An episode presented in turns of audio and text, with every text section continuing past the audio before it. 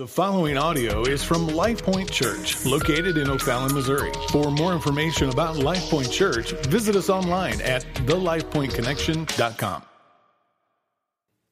And so there's those those in the church, maybe some of you here today, uh, and I know for me on several occasions, there's times where uh, I come to faith and I know that I'm saved and I know that I'm a believer and, and sealed as a child of God. Uh, but this book was written so that I would be assured, reassured that what God has started in me will see it to completion, that what God is doing in me, I will have assurance. And that's what he says in chapter 5. He says, I write these things to you so that you may know, that you will know that you have eternal life. And so that's the reason why it was re- written. And so, all through the book of First John, there's this theme, there's these themes, there's this thread, there's this. Um, there's this continuation of what first john says what it means to know or have assurance and he says it's basically broken down in two different ways he says the first one is is christ where you stand with christ what you believe about christ what you know to be true about jesus and he says the first the first understanding of that comes from assurance is who, who do you say jesus is who do you know Jesus to be? How do you know what Jesus has done? And so there is a belief in Jesus, which is the first thing that we'll see over and over again throughout the first John. But the second one is that if you believe in the Son, you'll keep his commandments. That's the second kind of litmus test. That's the second benchmark. It says, okay, okay, the first one is believing on Jesus, and the second one is keeping his commandments, namely love. That's the commandment. And so we see this all throughout. And um, we know that people, maybe you're here today, sometimes don't have or walk in the assurance that we should have. I believe it's God's will for us to walk as children of God in assurance that we are genuinely children of God. Or, or else, how would we exalt a God always wondering, I don't know if he loves me. I don't know if I'm saved. I don't know if I'm his child, right? God doesn't want us to walk in that. Uh, but the Bible says that we are to work out our salvation with fear and trembling. And so there is a, a balance within us that begins to show forth that says, I want assurance. God wants me to have insurance. So how can I be assured that truly I've been born of God? This is not a new thing, by the way. It's a thing that's been happening ever ever since the beginning to have assurance. Remember in Matthew 7, one of the most horrifying texts in the Bible? Matthew 7, where uh, Jesus is there and he says, uh, I'll tell you the truth. Uh, on that day, many will come to me and say, Lord, Lord, uh, didn't we do these things in your name? And he'll say, uh, I don't know you right? You, know that text where, where people will say, on that day, many will come to me and tell me, Lord, Lord, and they'll say, no, no, didn't we, didn't we, um, uh, didn't we, didn't we, uh, cast out demons in your name? Didn't we heal the sick in your name? Didn't we do these things in your name? He says, yeah, but I don't know you. And so this assurance deal, this wondering if we're truly saved has been an issue from the beginning. Actually, in John chapter 8, uh, there's these religious leaders uh, they, they lead uh, the, the Jews, they lead the church, they're the Pharisees, they come, and Jesus actually calls them sons of Satan. It's John 8 44. And so these guys are thinking, man, we've done everything right. And he says, actually, no, you're, you're, you're, not, you're not my children. You're not of my sheep. You're actually not of my fold. And so, gosh, is it possible to have assurance I mean, I don't know. Is there an, is there an outward display of assurance? Is there, is there a way to tell if someone's an actual born again Christian? Because we live in an age where r- really anyone just says, oh, yeah, yeah, Jesus, oh, yeah, mm-hmm, that's me, boom. And on that day, Jesus is going to be like, I don't know you.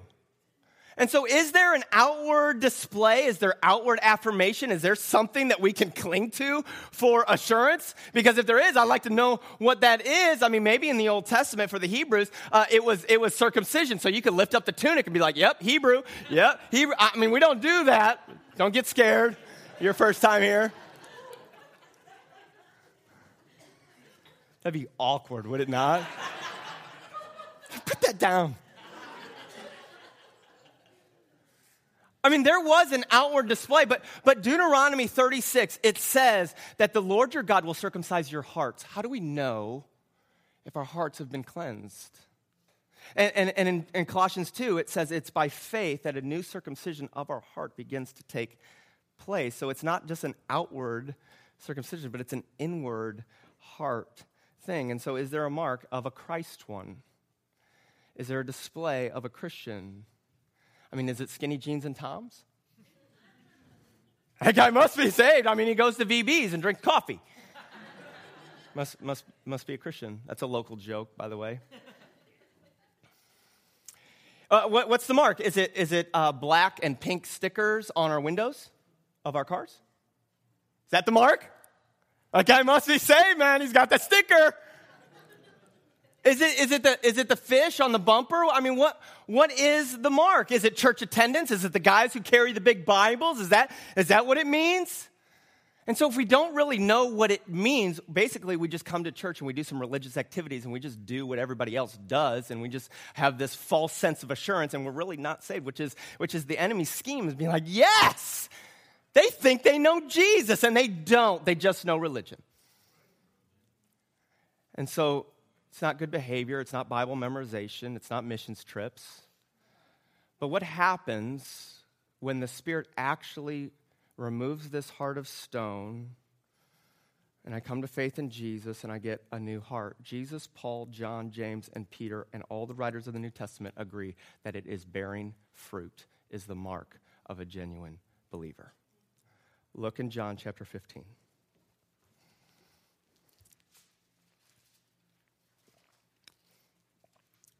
John chapter 15, starting in verse 1.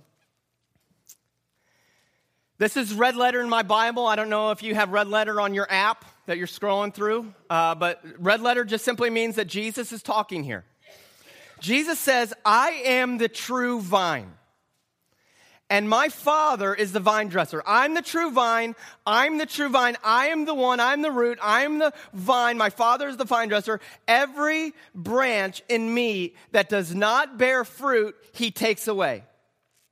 And every branch that does bear fruit, he prunes that it may bear more fruit. So here, here's the deal. He says, I'm the vine. My father's the vine dresser. He, he works the garden. He shapes the vine. He works the vine so that it would bear fruit. And if you're, uh, if you're a vine that doesn't bear fruit, that's not attached to Jesus, you're actually going to be in trouble in the end. Uh, verse three, give me that first word. Already which means it's already, which means it's happened already. Watch this, watch this. He says, already you are clean because of the word that I've spoken to you. Now, let me clarify any confusion that this might mean that you're saved if you bear fruit. It says that you are already clean, and because you are clean, you will bear fruit. It's not saying go and produce some fruit and then you'll be saved. It says, I'm the vine. If you're attached to the vine, you will bear fruit. And listen, you're already clean. Not because of something you produced, not because something you did, not because of something you worked out on your own. You're already clean because I made you clean. That's what it says, already. Now look at what it says abide in me. Because you're already clean, because you're already saved, because you're already born again, because of the word that I've spoken to you, abide in me and I in you. As the branch cannot bear fruit by itself. That clarifies it, doesn't it? That you can't bear fruit outside of Jesus Christ. As a branch cannot bear fruit by itself unless it abides in the vine. I am the vine. Neither can you unless you abide in me. I am the vine, you are the branches. Whoever abides in me and I in him, he it is that bears much fruit. For apart from me, you can do nothing. If anyone does not abide in me, he is thrown away like a branch and it withers, and the branches are gathered and thrown into the fire, and they're burned. So, so here's the deal when you are attached to the vine, and Jesus is the vine, you will begin to bear fruit. Because you're already clean, you will begin to produce clean fruit. Apart from me, you can do nothing. You can't do this without me. which means you can do some religious activities and you can carry a really fat Bible and you can put the sticker on your car, but until you are attached to the vine, you actually can do nothing. You can't bear fruit. That's what he says. So the question is what is bearing fruit? Isn't that a good question? Don't we want to know what that means? I mean, that's, that's the question we're after. How do we know if we're bearing fruit? Well, look in verse 8. By this, my Father is glorified, that you bear much fruit. And so, give me that word prove. Okay, assurance comes. You have proof. You have assurance. You have proof that you bear fruit. So, to prove that you are my disciples. As the Father has loved me, so I have loved you. Abide in my love. If you keep my commandments, you will abide in my love, just as I kept my Father's commandments. Abide in his love. These things I've spoken to you, so that your joy, my joy may be in you, and that your joy may be full. Verse 12. This is the commandment that you love one another as I loved you. Greater love has no one than this, and someone lay down his life for his friends. Verse 16, he says, I didn't, I, I uh, you did not choose me, but I chose you and you and appointed you so that you should go and bear fruit. What is the fruit? That you would love one another. That your fruit should abide, so that whatever you ask in my Father's name, he may give it to you. These things I command you, so that you will love one another. We're asking the same question that Jesus answered What does it mean to be a Christ one? How do you know you're attached to the vine? How do you know that you're bearing fruit? How do you know you're saved? It's because you begin to love the Father because he has laid down his life for you, and that overflows into a love for one another. That's what it's going to say in 1 John that the fruit of the Spirit of a child of God is loving one another. Look in 1 John now. Let's go. 1 John chapter 3 is where we are.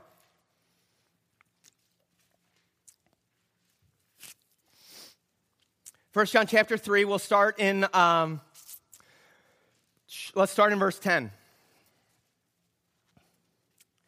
By this, it is evident who are the children of God. Isn't that what we want to know? Okay, when we go uh, on that day, will he say, uh, I don't know you, or will he say, You're my son? Okay, this is how this is how it works. By this is evident who are the children of God and who are the children of the devil. Whoever does not practice righteousness is not of God, nor is the one who does not love his brother. Verse 11. For this is the message that you've heard from the beginning. No, he's not telling us anything new here, guys. He's saying, remember in John 15 where Jesus said, This is the commandment I give to you, that you would love one another. Remember in Leviticus 19 that you are to love one another. Remember in Deuteronomy over and over and over again where it says you should love one another. This is not a new deal. This is the same deal that's marked Christians forever. He says, This is not a new message that you've heard from the beginning, that we should love one another. We should not be like Cain, who was of the evil one and murdered his brother. And why did he murder him? Because his own deeds were evil and his brothers were righteous. Now, John did something kind of scary here, but it's true. He takes every person on the planet and basically separates them up into two families.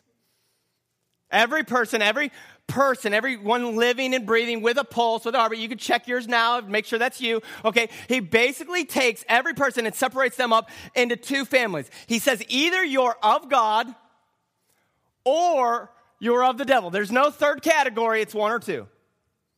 He says either you're of God or you're of the, de- of the devil, and one of these two are your father.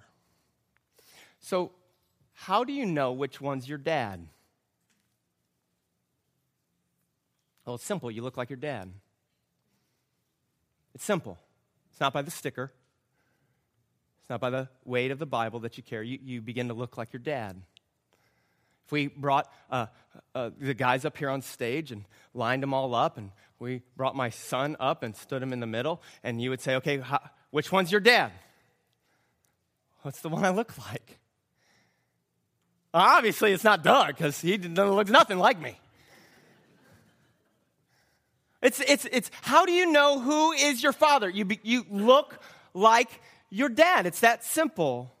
Because you have the seed of God in you, you have the Spirit of God in you. That's verse 9 of, first, of, of chapter 3.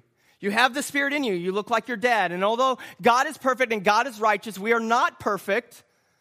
So this is not a call to perfection. This is not a call to be perfect as God is perfect, but we, we don't continue to practice in our sin. We continue to practice love.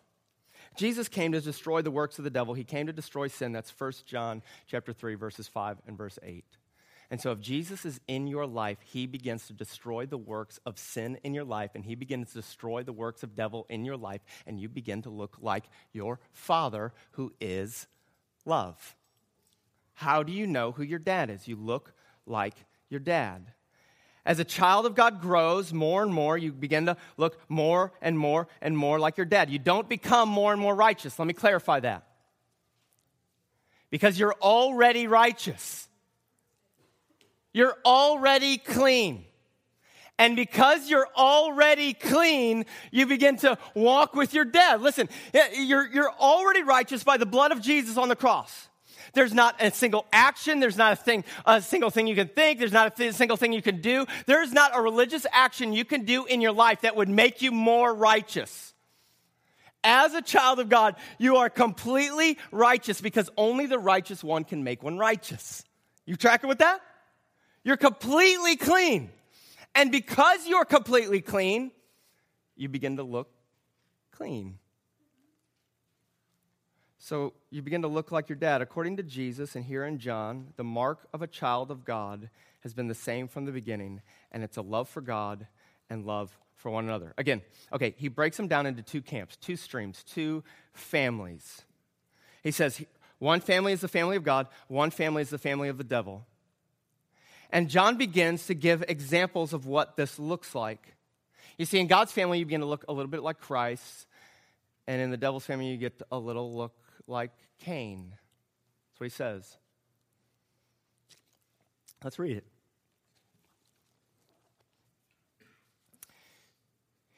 He said, We should not be like Cain, who was of the evil one and murdered his brother. And why did he murder him? Because his own deeds were evil and his brothers were righteous. Do not be surprised, brothers, when the world hates you. So he says there's two camps. There's one of God, one of the devil, and one, our example, is Christ, and the other one is Cain. And Christ displays the greatest love, the self sacrificial love, the one who lays down his life for his friends. And Cain is the one who actually takes life and robs life for his own good. He starts with Cain, and Cain is a murderer of his brother. Why? Because his deeds were evil. How many of you know the story of Cain? What's that all about? That sounds pretty wicked. Yeah, kind of is. So uh, in Genesis chapter 4, uh, it says that Adam knew his wife Eve, knew her. All right? And when they knew each other, they had some children. You're, you're tracking now. And so uh, he knew his wife Eve, and they had uh, Cain and, and Abel. And, and Abel was the keeper of the sheep, and A- Cain was the worker of the ground. And so, hear me, they had the same parents and the same home and the same upbringing and they were called both as the same to offer a sacrifice to God. Both brought sacrifice to worship God. Now, hear me, because Cain was never presented as an unbeliever. Because some of you are thinking, okay, uh, Cain must have been an atheist. Cain must have been an unbeliever. Cain must have not been in the pews. Cain was seen as a worshiper of God. He came up in the same family. I'm sure he heard the stories. I mean, his parents walked with God in the cool of the day.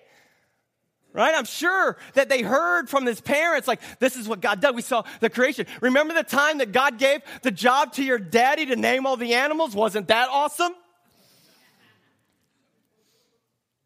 Cain knew. Cain was a religious guy, both Cain and Abel knew the one true God. They knew the creator God. They knew who God was. And they were both painted as a worshiper of God.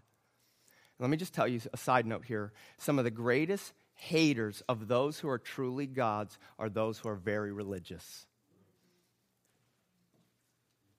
Okay? So that does not mark a child of God. It wasn't an atheist who murdered Jesus. It wasn't uh, the unreligious that murdered Jesus.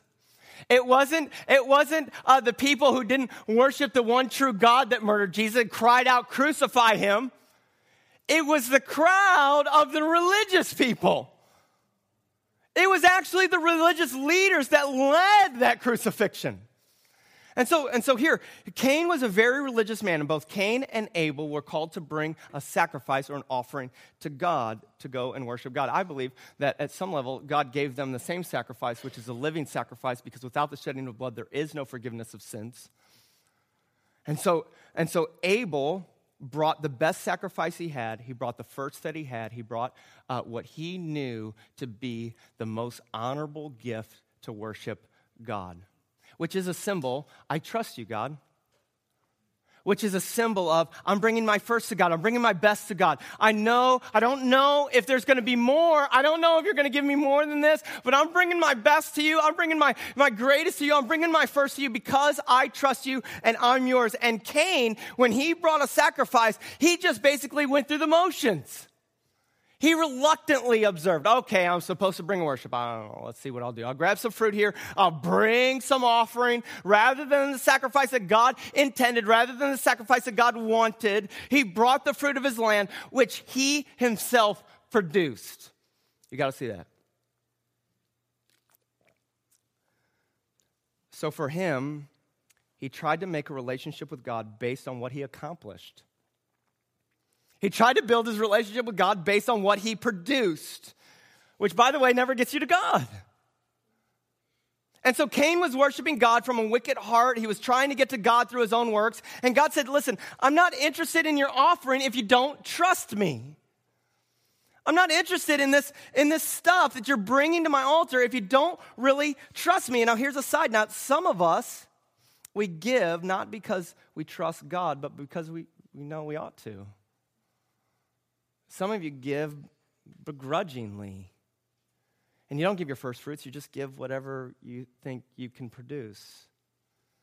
And so we don't give to God out of a joyful, cheerful heart. We don't give out of trust. We give out of just trying to appease God.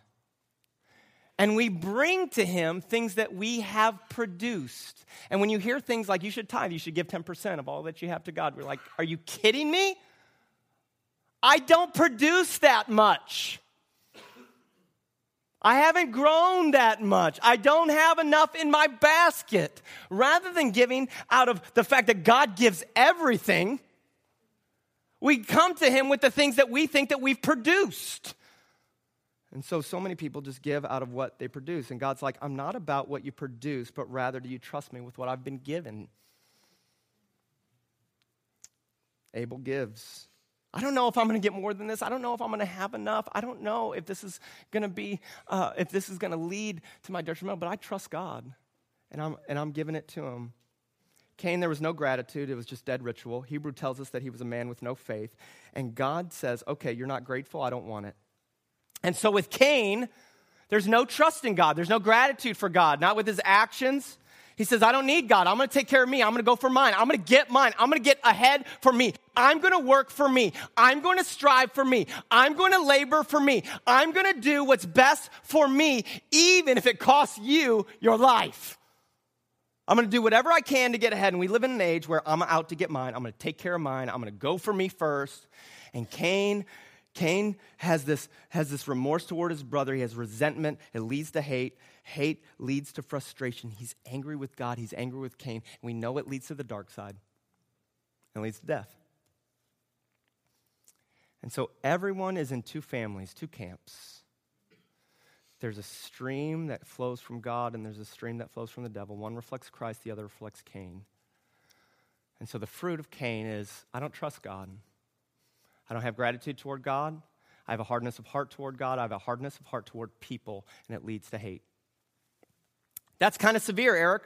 Matthew 5:21. Let me read you what Jesus said. Jesus said, "You've heard it said that you shall not murder. And whoever murders will be liable to judgment. But I say to you that everyone who has anger with his brother will be liable to judgment." Cain is extreme. I'm going to go for mine. I'm going to get mine. I'm going to do my thing. I'm going to build my kingdom. I'm going to build my comfort. This is about me.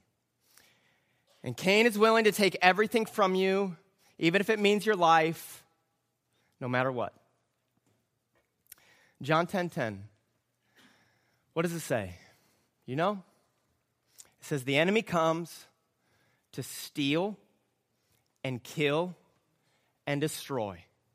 But Jesus says, I've come so that you may have life, and life to the full. Now, how much of your words, how much of your actions, how much of your time reflect that you are a child of the giver of life?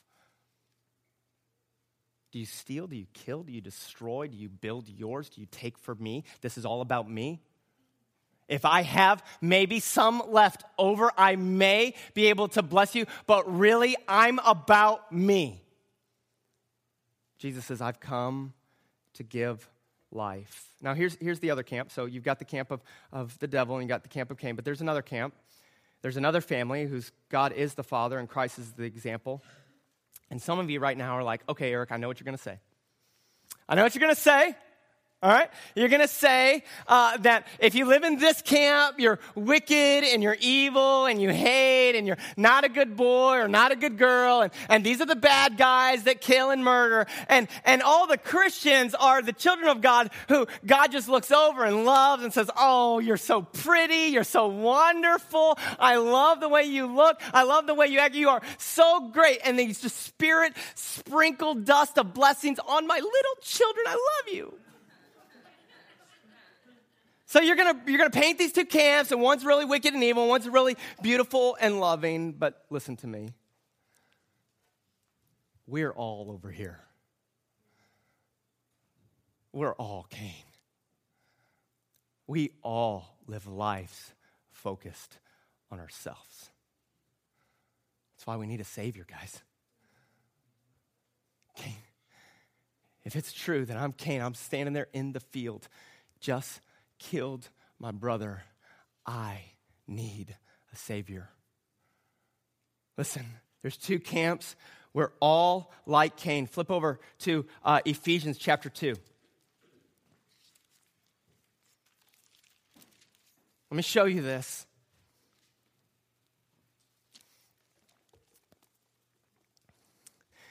Ephesians chapter 2, starting in verse 1 and you. So uh, uh, that's you, okay?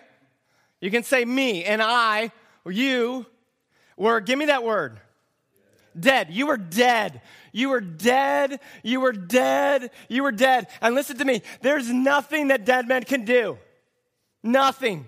Can a dead guy somehow produce fruit? No, you're dead. You're dead. How am I dead? I'm dead in my trespasses and sins. We were all dead in which you once walked, following the course of this world, following that stream of the devil, following the prince of the power of the air, the spirit that is work uh, in the sons of disobedience, among whom we, give me that word, all. We all once lived in the passions of our own flesh in the passions of my own kingdom, in the passions of my own comfort, in the passions of myself, we all once lived carrying out the desires of the body and of the mind. So it's not only what we do, it's also what we think. Are we not more in trouble now? So it's not just this outward working with my hands, it's now your thoughts are wicked. So even though you didn't call your brother into the field and slice him, you actually are thinking about it. Yeah? We admit that? Among whom we all once lived in the passions of our flesh, carrying out the desires of the body and of the mind, were by nature children of wrath, like the rest of mankind. Greatest word in the Bible, right here, verse 4 but God. But God, being rich in mercy. Do you know what mercy is? Mercy, mercy is not receiving a punishment that you deserve. And so we deserve wrath like the rest of mankind. We were by our thoughts and by our actions dead in our trespasses, and we deserve wrath. But God, being rich in mercy, not giving us a punishment we do, why would He do that? Why would He show mercy? Because of the great, great, great, great, great love with which He loved us, even when we were what? Dead. Even when we were not bearing fruit, not attached to the vine, not loving our brothers, not loving God, when we were dead. When we were dead in our trespasses, He made us alive together with Christ. It is by grace you have been saved and raised us up with him and seated us with him in the heavenly place. He brought us into his home. He brought us as his child. He brought us into his kingdom in the heavenly places in Christ Jesus is not on our own good works.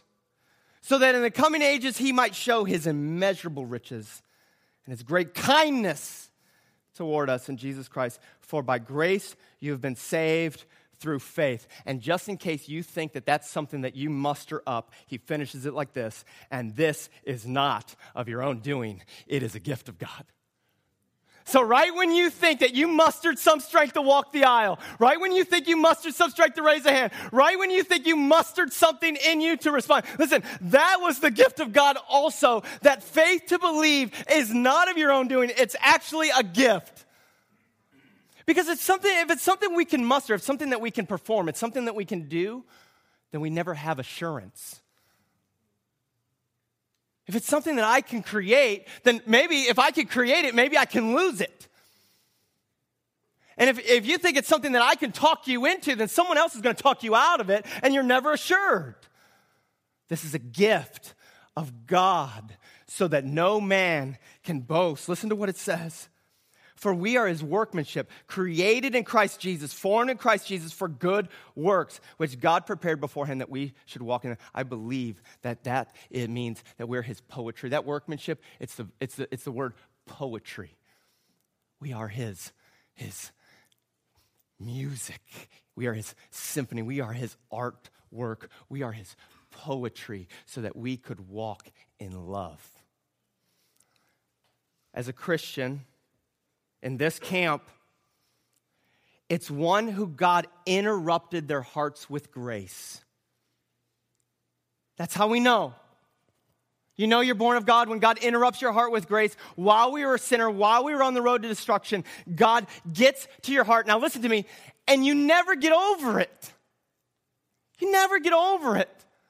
Are you telling me that while I was dead, while I was in my sins, while I was in my trespasses, that I was, I was by nature deserving wrath like the rest of my kind, and God brought me out of the grave and brought me to life? Listen, you don't get over that. If you realize you're dead and Jesus brought you alive, that's something that overflows into your entire life. You don't get over that. That's real. That's real. And so salvation is by grace through faith, and it brings new life. And it doesn't just simply uh, uh, do something in you, it does something through you. Listen, it's not something that you create.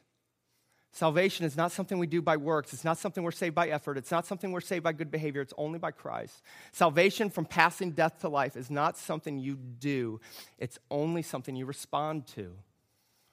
I'm alive!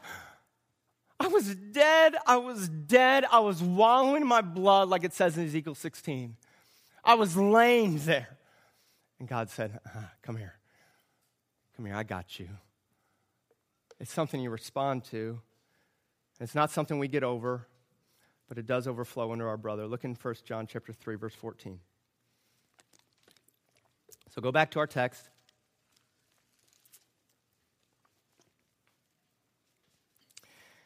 Passing from death to life reflects the presence of life.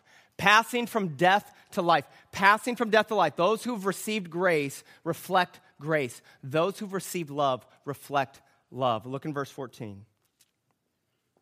We know. Okay, that's the assurance thing. All right, that's what we're looking for. How do we know? How do we know we're born again? How do we know we're a child of God? By this we know. We know that we have Give me that word. Past. Now, this is a, not a trick question here. Is that present? Is that future? Or is that past tense? Past. Yeah, the word is past. We know that we have passed. We've already passed. You, you on that? We know that this is actually already in the past happened. It's not something we're, we're trying to create, it's something that's already happened. We have passed out of death and into life because we love the brothers. That's the sticker. You know how you know that you've been passed to life? You know how you know if you've received grace? You know how you know? You know that you've passed from death to life because you love, because Christ loved you. That's how you know. We've passed. We know that He's come to us because we love our brothers. Now look in verse 16. I'll wrap it up here. By this, we know love. That He, who's the He there? Come on, you can say that here.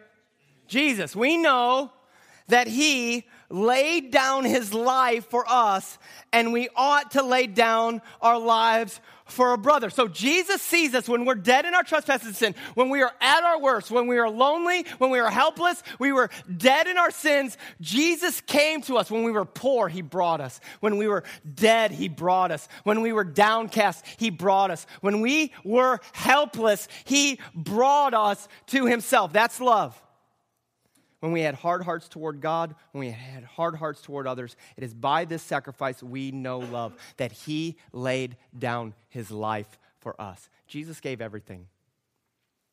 You know, Cain of the devil, he wants to take everything, and he wants to take everything for his life, for his good. Jesus says, I'm laying down my life for your good. It's actually not about me, it's about you enjoying the fullness of my Father. And that requires a sacrifice, and I'm willing to do that. And so it says, look at it with me. Everyone, um, everyone who hates his brother is a murderer. Has, and you know that no murderer has eternal life. By this we know love, that he laid down his life for us, that we ought to lay down our lives for the brothers. And some of you are saying, Yeah, I would do that. I'll do that. I mean, we go out here on Highway K. I see my brother out there in the road, big truck coming. You don't see it, right? I'd run out there, I'd push him out of the way. I would do that. I would do it. Somebody comes in, right? I would take a bullet. I'd jump in front of you, know, I don't care. I would take my life. I love you so much that I would lay down my life for you. If I could go to the cross and so other people could be blessed, I would do that. We'd be quick to say that, huh? But this is where it gets really real. Because look at what it says in verse 17. Oh, yeah, I'd, I'd, I'd, I'd take that bullet, I'd take that cross. By this, we know love that he laid down his life for us, and we ought to lay down our lives for our brothers. Verse 17. But if anyone has the world's goods and sees his brothers in need, yet closes his heart against them, how does God's love abide in him? Little children, let us not love in word or talk, but in deed and truth. Now, this cut me to the heart but because he's talking about laying down your life for your brother as associated with your goods. Oh, I take a bullet, but you want me to sell something to give somebody in need? Woo! Oh, that's a different task. Because I'm building my kingdom here and I'm not willing to sacrifice that. I mean, lessen my savings? Mm, I'll push you out of the way of that truck, but you want me to get into my, my kingdom? You want to get into my comfort? When I see someone in need, you, you know, I, will help them. I'll take a bullet for them. You know, I'll help them across the road, but that not cut us? He says, You want to know what it looks like to lay down your life? You give. You give your stuff. You give your time, you give your money. Cain was all about getting his. And Jesus said, I'll forsake everything for you. He's not talking about taking a bullet. He's saying, if you see someone in need and you don't help them, you must not know how much God's helped you. I'm talking about stuff. Wait, wait. My stuff is my identity. Yeah, I'm talking about your identity. You lay that down for a brother. Oh, my, my stuff is my self image. My stuff is my comfort. My, my stuff is my kingdom. Yeah, you lay that down when you see your brother in need. So listen, it's not just talk anymore, is it? You don't just talk about it, it's word and deed. You know what's amazing to me is Acts chapter 4, it says the, the Christians, it said there was no needy person among them. Dang. Acts 2, it says they sell their possessions and give to anyone who had need. That's radical living. How do you know a genuine believer? Because when you know grace, you give grace. When you know love, you give love. And when you see someone in need, you render heaven and you come down and say, I'm willing to do whatever it takes God did not just simply open the door, He brought us out of the grave and He carried us home. One of the things that we do here as a church is we partake in communion. Jesus displays His great love for us. And He gives us this symbol. It says that on the night of, of His betrayal, He had His boys around Him. And after he gave thanks, he said, This is my body that was broken for you. He says, When you take this and eat it, do it in remembrance of me. Do it in remembrance that I came and forsaked everything so that my body could be broken for you. He took it and he broke it. In the same way, he took the cup and he said, This is this is my blood that was shed for the forgiveness of sins. Hebrews says that without the shedding of blood, there is no forgiveness of sins. We are Cain standing in the field, in the middle of committing the most angry, murderous offense, not only to God, but toward our brother. And Jesus said, My blood is sufficient for you. I will come, I will die for you so that you can be forgiven and you can enter into eternal joy with me. He gave his life, he gave his blood, and he said, When you take this and you drink of it, do it in remembrance of me. But we have a commission. The Bible says that before you partake in this table, that you search your hearts. Don't just come and simply observe some religious, some ritual. But it says, examine your hearts. Are you thankful toward God and say, God, thank you for the cross? Thank you for your body. Thank you for your blood. I could not make it without you. It says, examine your hearts.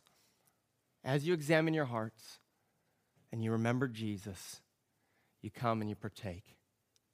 Take the bread and you dip it in the cup as an act of worship and remembrance of what Jesus did. And so today, I'm going to ask you that when you're ready,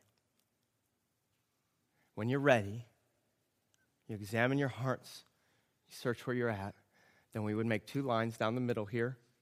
You would come to the table, remember Christ and his sacrifice, take the communion, and then exit out through the sides, back around the back, and back to your seats. Okay, we're not going to come and dismiss rows. You're free to come whenever you want. This is for believers. The Bible says that this is for those who believe in Jesus. And so, if you believe in Jesus today, may you remember his sacrifice for you. No greater love than this, than he laid down his life for you. Let's pray.